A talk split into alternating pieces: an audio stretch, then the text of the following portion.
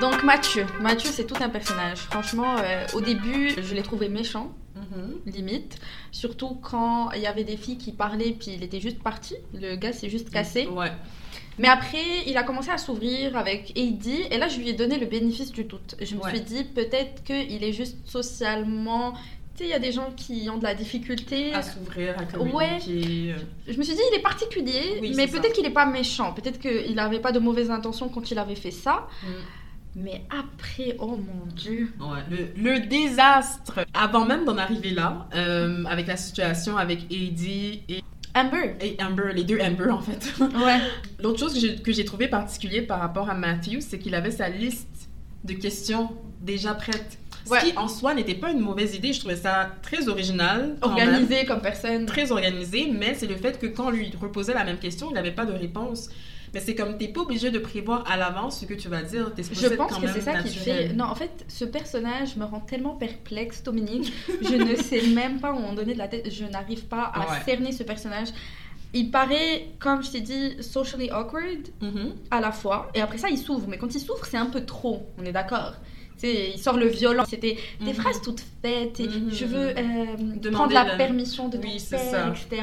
Mhm. Donc, on passe de quelqu'un qui est très gêné à quelqu'un qui est euh, très romantique, euh, très ouvert. Il n'y a pas une balance déjà là. Euh, dès qu'on lui pose une question et qu'il n'est pas prêt, il bug, il veut pas y répondre. Et le fait que son discours ait été préparé puis qu'il ait dit la même chose aux deux filles, mon cerveau il a explosé. Oui, oui, oui. Je comprends parfaitement ce que tu veux dire. Moi, en fait, ce que je pense, c'est que Matthew est à la fois quelqu'un qui a peut-être un trouble de personnalité antisociale. Donc, peut-être qu'il a un peu moins d'empathie, il n'arrive pas à reconnaître certains signes euh, sociaux. Euh, par exemple, quand on lui tend quelque chose dans les pods chez les garçons, il dit pas merci, il parle vraiment pas. Et à la fois, il veut vraiment faire l'expérience pour être connu. Puis aussi, tu sais, à la fin, quand euh, ça s'est euh, ça foiré entre lui et Eddie, il disait oh, America is gonna be on my side, que l'Amérique allait de son côté, que euh, America roots for the underdog. Donc, ce que lui, dans sa tête, il représente comme personnage, c'est un personnage attachant, qui fait un peu de peine au public, mais que le public va quand même aimer justement parce qu'il fait pitié, entre guillemets. Donc, bizarrement, oui, il peut être antisocial, mais on dirait qu'il avait juste un but là, vraiment pas se faire des amis, pas forcément trouver la fille de ses rêves, mais Se faire se connaître. faire connaître. Mais c'est très bizarre parce que je vois pas même qu'est-ce qu'il ferait avec cette notoriété-là, parce qu'il est tellement comme un peu malaisant. C'était très malaisant, effectivement, c'est bien le mot. C'est un gars rempli de contradictions parce Ouais. que c'est quelqu'un à qui le regard des gens Lui tient, importe. lui importe, puis Ouais. ça lui tient à cœur ce que les États, l'America, comme il dit là, Ouais. mais les États-Unis en fait, euh, ça lui importe ce que les gens vont penser, mais à la fois, il ne fait rien pour que ces gens-là pensent que c'est une bonne personne. C'est-à-dire, tu es méchant, euh, tu es antisociable, tu te dis la même chose. À quel moment tu t'es pas dit que ça va être enregistré, ça va être filmé Mhm. et que les gens ne sauraient pas Mhm. que tu as dit la même chose à deux personnes différentes? Donc, Mhm. je sais pas à quoi il joue. Il joue certainement à quelque Ouais, chose. ouais. Tant mieux que Eddie s'est penché vers euh, Clay et tant mieux que Amber, elle a juste pris ses clics et ses claques puis elle est partie parce que Ouais. ce gars-là, je ne voulais plus le voir moi personnellement. Oui, je, je suis d'accord avec toi. Donc, euh, sur ce, nous allons passer à un couple qui est très loin de, De Matthew en termes de personnalité, en termes de relations interpersonnelles. Euh, Kenneth et Brittany. Bah en fait, si Mathieu est un red flag, Kenneth est un green green flag. Ils sont magnifiques. Personnellement, je les trouve cute, je les Mm. trouve matures, je les trouve euh, raisonnables, je les trouve réfléchis. J'ai peur, j'ai peur que ça ne continue pas comme ça parce que franchement, euh, pour moi, c'est un couple parfait. Je souhaite les voir réellement se marier, puis je souhaite vraiment qu'ils continuent ensemble. Oui, pareil, j'ai rien vraiment à rajouter. Kenneth, c'est déjà un principal, donc un directeur d'école. À son jeune âge, il a 25 ans, donc je trouve ça très, très bien, très mature, très responsable. Donc euh, voilà, je suis contente de leur cheminement jusqu'à date. Maintenant, dans le même ordre d'idées par rapport aux personnages qui ont eu un rayonnement positif dans les pods, j'aimerais ça mentionner Trevor aussi, donc un des prétendants de Chelsea. Donc Chelsea, elle a beaucoup hésité entre Trevor et Jimmy. Et au final, elle a choisi malheureusement. euh, Ou Jimmy. malheureusement, heureusement. ou heureusement, ça dépend de votre perspective. Trevor, c'est le genre de gars que tu sais quand tu vas le choisir, c'est un bon gars, c'est un gars fidèle. Après, bien sûr, c'est ce qu'il projette. Mais je pense que justement, Chelsea va vers des gars qui sont plus bad boy, qui sont plus. euh, ils ne sont pas certains. Elle était au courant que Jimmy était intéressé par deux personnes. Mhm. Elle savait que Trevor, c'était que Chelsea. Un autre élément aussi que j'aimerais ajouter par rapport au raisonnement de Chelsea, c'est le fait que je pense qu'elle voulait avoir une victoire face à Jessica.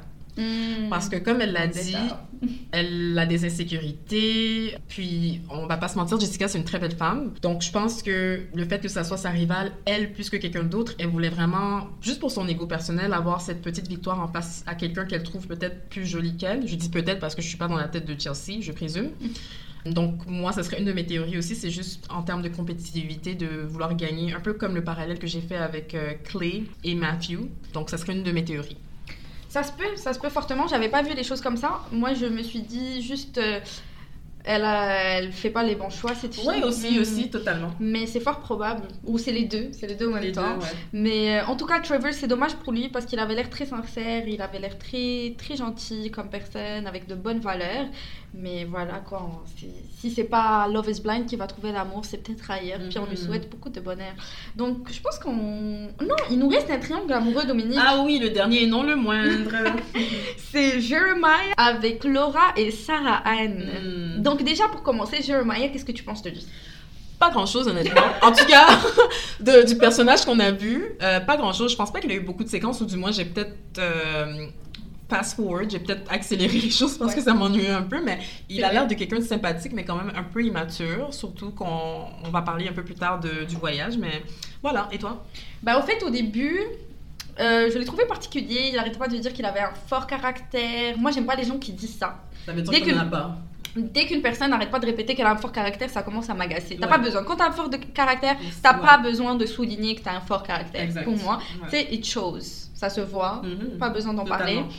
Euh, donc euh, oui, il y avait quelques petits signes euh, qui faisaient que j'avais l'impression qu'il était un peu immature également. Il avait l'air d'un geek un peu, Oui. mais moi je trouve ça cool, ce côté de lui. Après, je l'ai respecté pour son choix de Laura, parce que je trouvais que Laura était... Je, je l'ai trouvé nice comme personne, donc je me suis dit, s'il a choisi Laura, c'est que il a un bon jugement, mais après, à suivre. Sarah Anne, Sarah Anne est cool. Qu'est-ce que t'en penses, toi? Sarah Anne, moi, elle m'agaçait un peu, honnêtement.